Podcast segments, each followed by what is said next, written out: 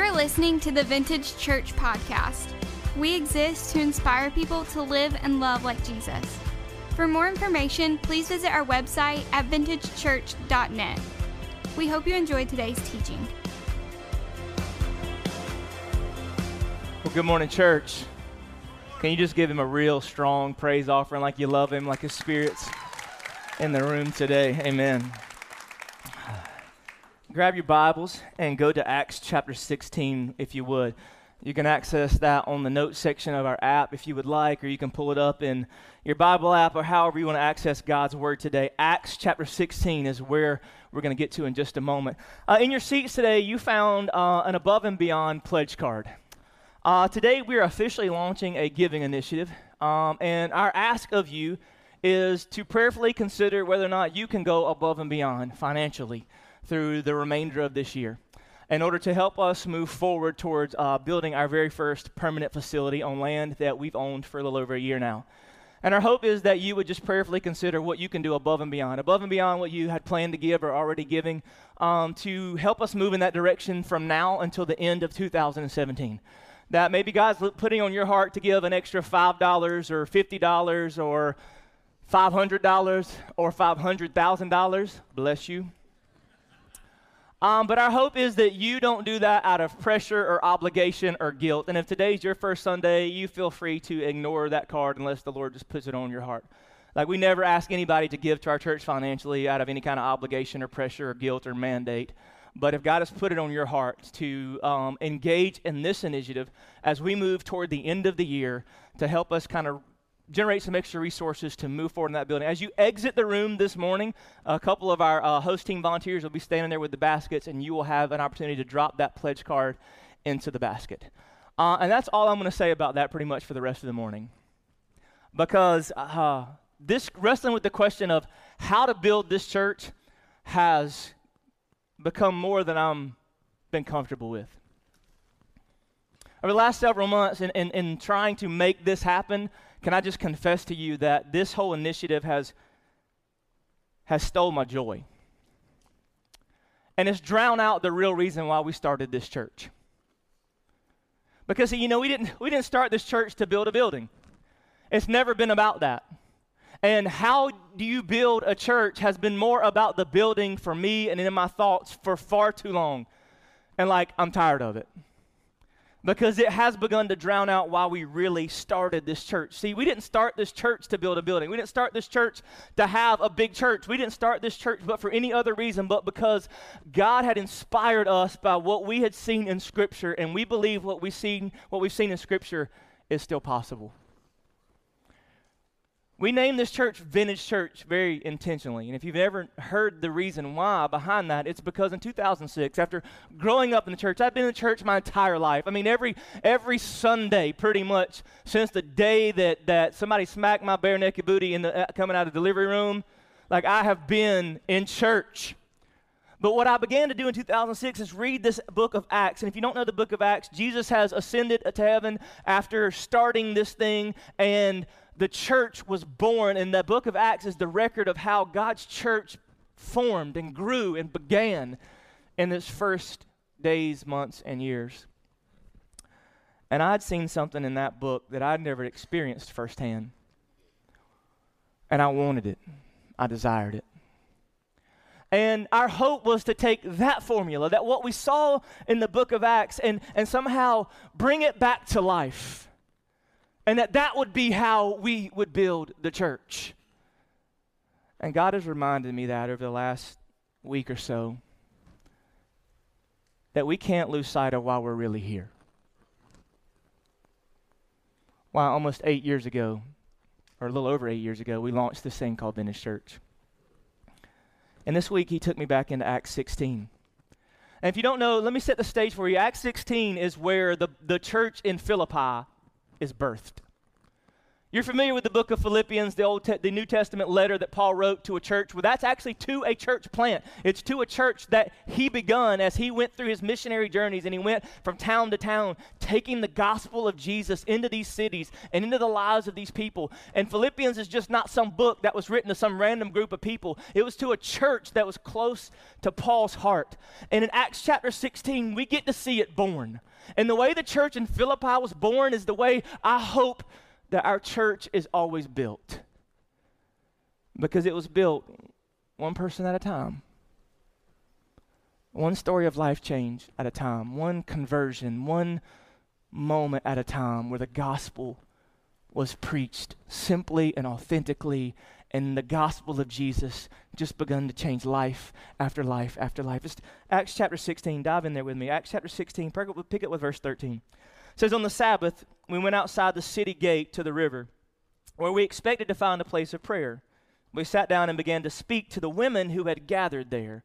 One of those listening was a woman from the city of Thyatira named Lydia, a dealer in purple cloth. She was a worshiper of God. The Lord opened her heart to, the, to respond to Paul's message, and there the roots of the church at Philippi began. That Paul's just walking around one day looking for a place to pray, and he stumbles upon this little small group meeting of women. And he engages a woman named Lydia there, who, based on where she was from, she was an Asian lady. And she would have been probably pretty wealthy. She was in the fashion industry. And the Bible clearly says that she was dealing with purple cloth, which was the most difficult color and most expensive color of cloth to produce. So she had been a well to do, strong businesswoman. Paul engages her with a conversation. She puts her hope in Jesus and the church is beginning to be born. But then they continue. Uh, drop down to verse 16. Acts 16, 16. Once, when we were going to a place of prayer, we were met by a female slave who had a spirit by which she predicted the future. She earned a great deal of money for her owners by fortune telling. She followed Paul and the rest of us, shouting, These men are servants of the Most High God who are telling you the way to be saved. So Paul and his crew are going around continuing just to anybody they can engage, anybody they can encounter, just telling them about Jesus, preaching the gospel. With every conversation, the church is being born. And here's this, this teenage demon possessed girl who's saying, Hey, these guys are going around telling people how to get saved.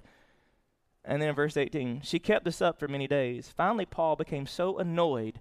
Sometimes a, min- a ministry can be annoying because people can too. Amen. Finally, Paul became so annoyed that he turned around and said to the Spirit, In the name of Jesus Christ, I command you to come out of her. At that moment, the Spirit left her. And with that one declaration over her life, her life was changed. And the church was continuing to grow. This made the owners of this slave girl who were benefiting from her situation very angry at Paul and his guys. So much so they made sure that they were arrested and thrown into prison.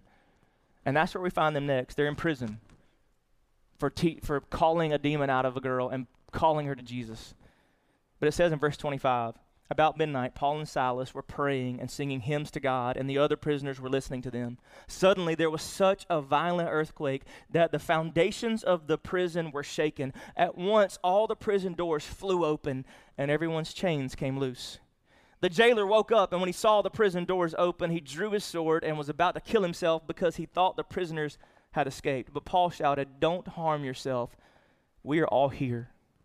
The jailer called for lights, rushed in, and fell trembling before Paul and Silas. He then brought them out and asked, Sirs, what must I do to be saved? At that hour of the night, the jailer took them and washed their feet, washed their wounds. Then immediately he and all his household were baptized. After Paul and Silas came out of prison, they went to Lydia's house, where they met with the brothers and sisters and encouraged them. Then they left. A church had just been born. And I can imagine that first meeting, they go into this house, and now this is a newly formed church, a new body of believers. And you've got this Asian businesswoman, wealthy, smart, intelligent, hard worker. You got this teenage girl that's been a slave, and her life is completely now turned upside down, and she's got to figure out what she'll do next. And you got a blue collar jailer. And they're all under one roof. And the only thing they have in common is Jesus. That's the church. That's the church. See, it was stories like that that inspired me to, to come to uproot my family and go out on a limb and try to begin something called Vintage. You don't build a church with money, although it helps. You don't build a church with buildings or cool lights. You build a church one life at a time. See, the way that they built the church in the, in the New Testament was lives were changed. The gospel was preached. The message of Jesus was told as they went about their daily lives and as they encountered person after person. How do you build a church? It begins by lives being changed. And when lives are changed, strangers can become family. People from all walks of life, all levels of education, all places on the economic scale, different nationalities, upbringings, traditions. But when lives are changed by the gospel, strangers become family and churches are born. And I was reminded that that's why we came to start this church. And I believe firmly that the way God built the church in the New Testament is the way He will continue to build the church now. And so you might look at this and think, you know, does that still happen? Does God still rescue people like that from, from crazy circumstances and in crazy ways? Can, can God still change lives like that? And can we still see how we will continue to change the world, how we will continue to move forward as a church as one life at a time, one story at a time? And I believe that God just wants to continue to use this church in the lives of people in this community and leverage the influence it has to bring people to Jesus, help them find family, and experience something beautiful. And I have a good reminder of that today that I want to show you. That God's still writing stories and using this church to do it. And this serves as the greatest example of why we're here and why what we do is so important. Turn your attention to the screens. Just start going whenever.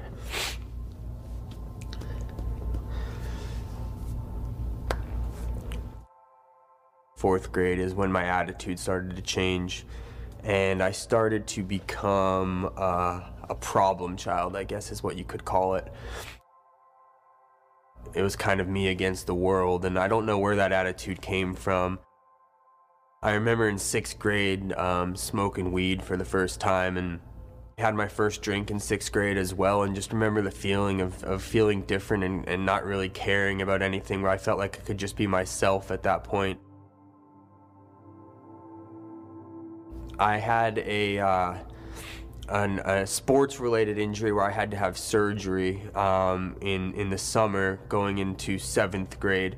I remember waking up out of surgery and, and remembering how good the feeling felt being 13 uh, or 12, manipulating my parents into giving me more pills, um, into into getting high because it was an easy way for me to escape and, and milking the pain that wasn't even there.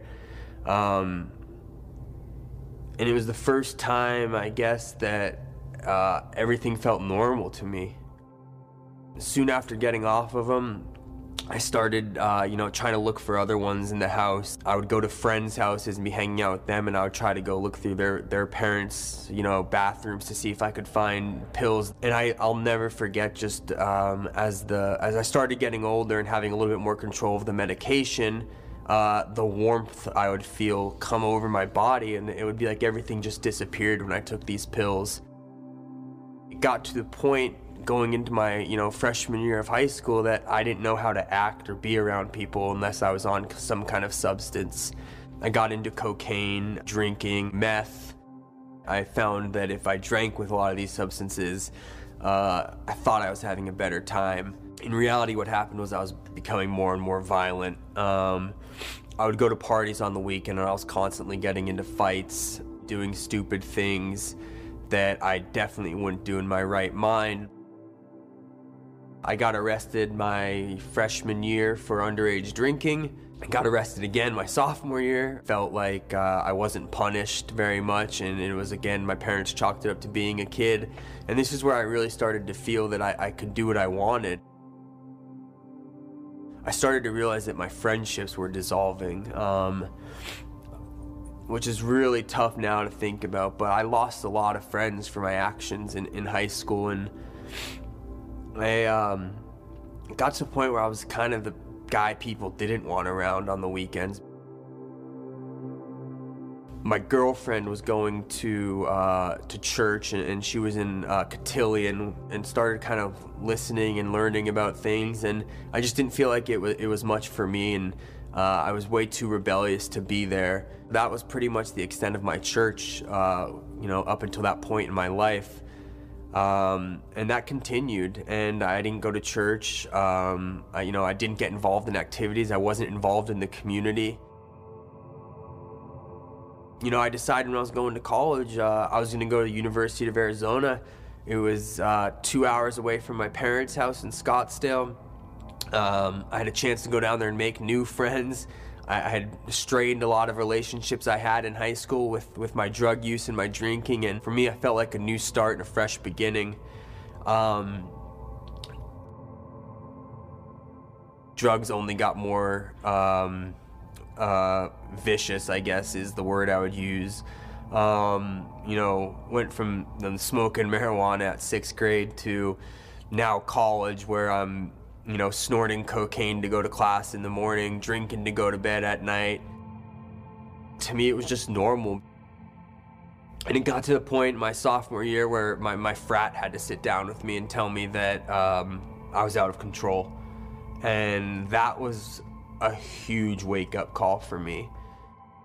They got my parents involved and uh, I went to uh, you know an inpatient rehab facility the entire second semester of my sophomore year. I was recommended for aftercare uh, in Tampa, Florida, where I was scheduled to do another 60 days at a transition facility where I kind of learned how to live by myself, attend meetings, and those types of things. And I would lie to my parents and tell them how horrible it was, and I could be doing better at home.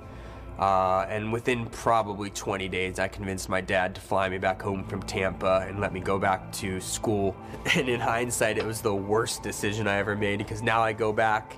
I'm not enrolled for second semester, but I'm living um, in my apartment. The 110 days I had clean time at that point were probably the longest uh, amount of days I'd had together clean since probably fifth or sixth grade but it was uh, a physical sober. My mind was never sober. My that junior year, I remember one day um, partying all weekend. Thursday, Friday, Saturday, we'd been partying, drinking all day, coke to stay up at night, and then drinking. And I was in a really bad place. And by Sunday, when I woke up, I realized I had an accounting test on Monday. I remember waking up and I, I took some Adderall, studied for the day, fell back asleep around 8 o'clock, uh, slept for another hour or two, woke back up, um, and was to go to the library and pull an all nighter. I, I took another Adderall, got in my car, and uh, that's when my life completely changed. I got in a car accident. and um, I hit somebody. I stopped right away, and I knew it was a bad accident. And uh, I remember calling 911. I remember trying to help them. And then I just remember kind of collapsing.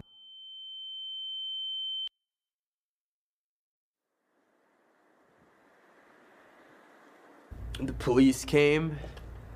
I I watched as they worked on this person, and um, I didn't know what was going on. I wasn't thinking that I had taken that Adderall, that I had been up on cocaine the night before. I fully cooperated with the police, but I'll never forget just sitting there on the curb while they're trying to give me all these tests, and I'm watching them work on this this girl I remember them giving me, you know, sobriety tests, and I, I, I was more worried about the girl, and I wasn't worried about me because I didn't, in my mind, think there was anything wrong or I was high, and I ended up failing the sobriety test um, when the cops uh, looked into my eyes. They placed me under arrest.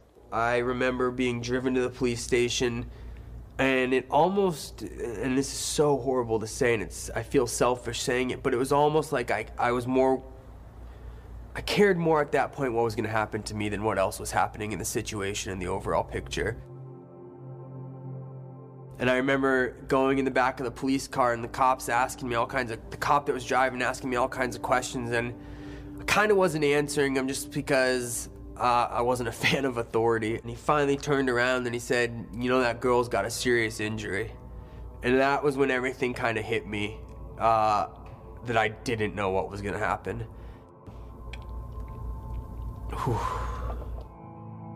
As I was released uh, that night around 3:30 in the morning, I was waiting to get picked up outside, and one of one of the cops standing there told me that uh, she had a brain stem injury he, he basically told me that that uh, you know she uh, would be on life support for the rest of her life. As we were waiting to see what happened, I continued college and I continued going to school and, and doing everything and just trying to put it out of my mind and now it was it was worse than ever and this is how sick it was for me my addiction is that I was getting high and driving still I graduated from college, moved back to Scottsdale, got a full-time job. The year gone by and nothing having haven't had heard anything. I I kind of just didn't think anything was to come out of it until one day I got a phone call from my dad. And I'll never forget the phone call and I was at work and my dad said, "Matt, your attorney just called me and you've been charged with manslaughter." I went and turned myself in the next day. I remember going and sitting in the intake room in jail. And all these people are getting processed and they're coming out and they're handing them orange jumpsuits or orange clothing and sending them to, you know, 2A or 2B, uh, 3A. And, and I'm just sitting there all by myself and I've been there since the morning and I'm in this giant pit and I'm trying to play it cool and I'm trying not to show fear and, and I'm, I'm kind of having a cocky attitude. I just won't forget though, everyone going, and it came down to me and one other guy. They hand us these red jumpsuits, and I, I remember asking, you know, why is it, why are we in red and they're, everyone that's gone is in orange? Um, and they told me they were placing me in maximum custody because of my charge. I was taken to the maximum custody, you know, floor where there was cells. It wasn't an open area. Um, and 90% of people that were being held up there were held for murder and I'll never forget just just talking to people and hearing their stories. And it it it was um it was like looking at evil. And some of these people didn't care. I went to court the next day after that night. It was the hardest night of my life i thought. Um, and at court the judge uh, denied bond. I was locked up for for nine months and seven days in jail. And when you're locked up in jail your fate's unknown I went to trial, and for some reason, uh, God was looking over me, and that morning they called me in and they said, We're offering you a plea deal of uh, two years, or two and a half years, I think it was. And I could be out in two uh, with good behavior. I, I signed it. I needed to go to prison. Um, prison was the first time I was introduced to heroin, and that is the downfall for me. There was something about it that I fell in love with the first time I stuck a needle in my arm. It's so disgusting to think about. I saw people get killed in prison. I saw, you know, people get stabbed in prison. There was things I was involved in, like uh, those violent type situations that you have no choice to, to be involved in when you're in prison. I had assaulted somebody and I was I was put in the hole for three months. And the hole is you, a cell, a bunk, and that's it. And the Bible. And give you the Bible. No other books but the Bible. And I started reading the Bible, and uh, it was the first time I think I really read the Bible, and uh, I read it cover to cover multiple times. I was in a cell 23 and a half hours a day, showers uh, three times a week with me and the Bible. And I remember getting down on my knees and praying to God if you let me out of this situation and you get me out of this situation and I get out of here, you know, I'll never do anything bad again and my life will change. The last six months I was in prison, I was sober. I got out, I got a job, I met somebody uh, that was a client of my dad's who I, I really got along with, and he gave me an opportunity uh, to go work for him. Within six months, I had worked my way up to their director of operations, and I look at it now and I basically say I was uh, a drug addict and then I became a work addict. I didn't know what to do with my free time, and I didn't know how to do anything else but be an addict. I've been using since I was 12, drinking, I've been in prison, I've been in jail. Um, I've killed somebody in a car accident, and I'm still getting high and still getting drunk. I considered myself to be a lost cause. I, I got I cleaned myself up again. My wife currently we're dating though at this point and she doesn't know about my, my history with drugs. Started my company and, and she was my business partner when we started it actually and we both were doing really really well I'd been visiting, you know, two weeks here, two weeks in Arizona, and I took the leap to move out here. But I was so haunted by my past, and, and um, I was somehow introduced to pills again in North Carolina. In reality, I'd never dealt with my issues, and now I'm back to square one, hiding it from her, lying to her, spending ridiculous amounts of money, and, and you know, just spitting myself in a web of lies. And uh, my wife's always gone to church and um, you know so i started going to church with her and ashamed to say but i was going to church high. Um, you know it was one of those things where i went to church to appease her not not for myself. And i went to church to uh, make her smile hope that hour was up quick and then go grab lunch all came crashing to an end um, when we uh, we were taking a trip to the beach for a week. I had went in that morning and, and tried to buy a couple thousand dollars worth of heroin, um, and I was robbed at gunpoint. And um, day two, I was sick as a dog. The entire week, I laid on the bathroom floor basically. And on like day four, my wife she knew something was up, man. She saw my cell phone sitting there and, and, she went through it and she saw a text message back and forth between me and my drug dealer and how I had gotten robbed. And, you know, I, I went and got help uh, and, and started seeing um, a therapist. And that therapist wasn't just for my drug addiction, but it was for my past. And, and it was finally time to address issues that I had put so far down in my soul. And she was done i think. And um, i remember going and getting a hotel room uh, in greensboro. And i remember booking a flight to arizona my dad sat me down and talked to me and he let me know uh, in, in the best way he can that i'm affecting my wife's life and I'm affecting her kids' lives. And I wasn't fair what I was doing to them, and it was either time uh, to grow up or, or, or, or, or, you know, go live my life how I wanted to. And I remember begging Amy, like, this is it, I'm done, I'm done. And I had been put in touch uh, with a gentleman at church named Brad. And Brad had a testimonial video from six years ago where he talked about his addiction to pills and and uh, Brad, I, I started talking and he understood me. And it was weird to talk to someone and tell him things I've done. And he was like, Yep, I've done that. Yep, I've done that. And it made me realize that I'm not out there alone and I'm not the only one. And through Brad, I started, you know, coming to church for me. And I still didn't know what church was going to do for me. And I came for for I mean, at this point I'd been going to vintage two and a half years and um, the hole was was still there and it was because I wasn't turning myself over to God.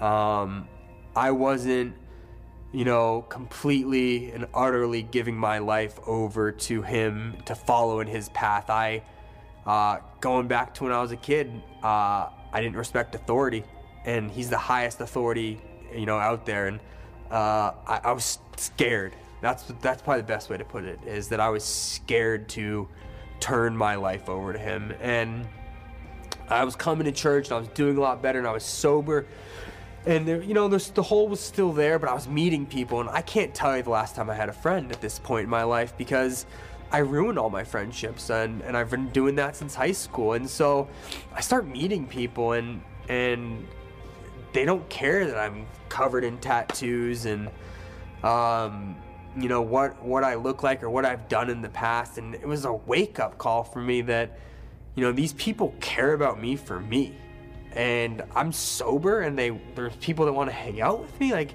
it was a puzzle that I couldn't piece together because it had never happened in my life and the turning point for me was one day I was sitting in church and Pastor Matt started talking about uh, society and how you can always tell what's popular by what society gets upset about.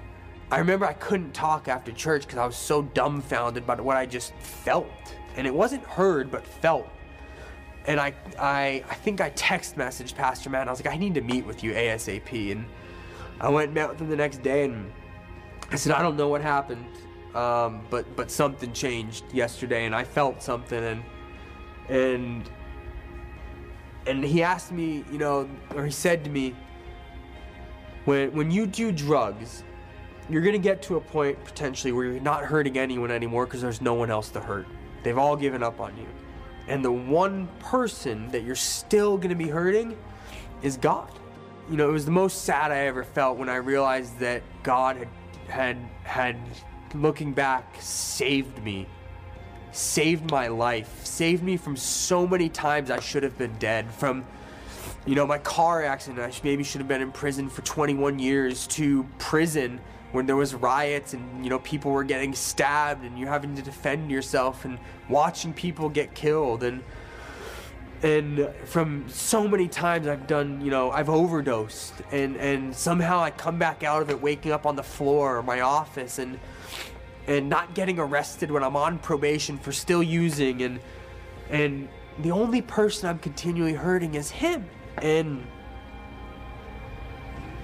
it just got to the point where I didn't want to hurt him anymore. I am sober. I don't not think about drugs. Um, drugs is like a uh, an ex-girlfriend that you love, but you know the relationship doesn't work. I guess is the way to put it, and and I can't be with drugs anymore, and um, I wouldn't be where I am without Vintage Church, um, without Pastor Matt, Pastor Lyle, um, you know, meeting people like Dustin and Christian and, and Brad and, and Matt Williams, and those people have changed my life and they accept me for who I am. And um, that hole that I've had in my heart for 28 years was full. And it was the first time I felt complete and Pastor Matt was, you know, reminding me that you know this happens and you get on you get on that pink cloud, but just remember there's good seasons, there's bad seasons, and um, and I try to look at the step forward. Um, I was a drug addict. I was an alcoholic. I uh, was a bad person, and um, and I did a lot of bad things. And now I am married. I have two wonderful children. I have two companies. Um, I have friends. Um, I have relationships I never thought I would have. Um, and, and, most importantly, uh, I have God. And if everything ended for me today, um, I know where I'm going, and, and that's up to, to heaven and, and, to be in His holy kingdom with Him. And um, but God's number one now, and um, you know, without Him, I wouldn't be here.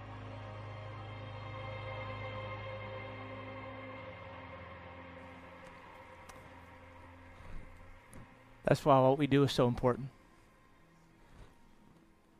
That's how you build a church. One surrendered life at a time.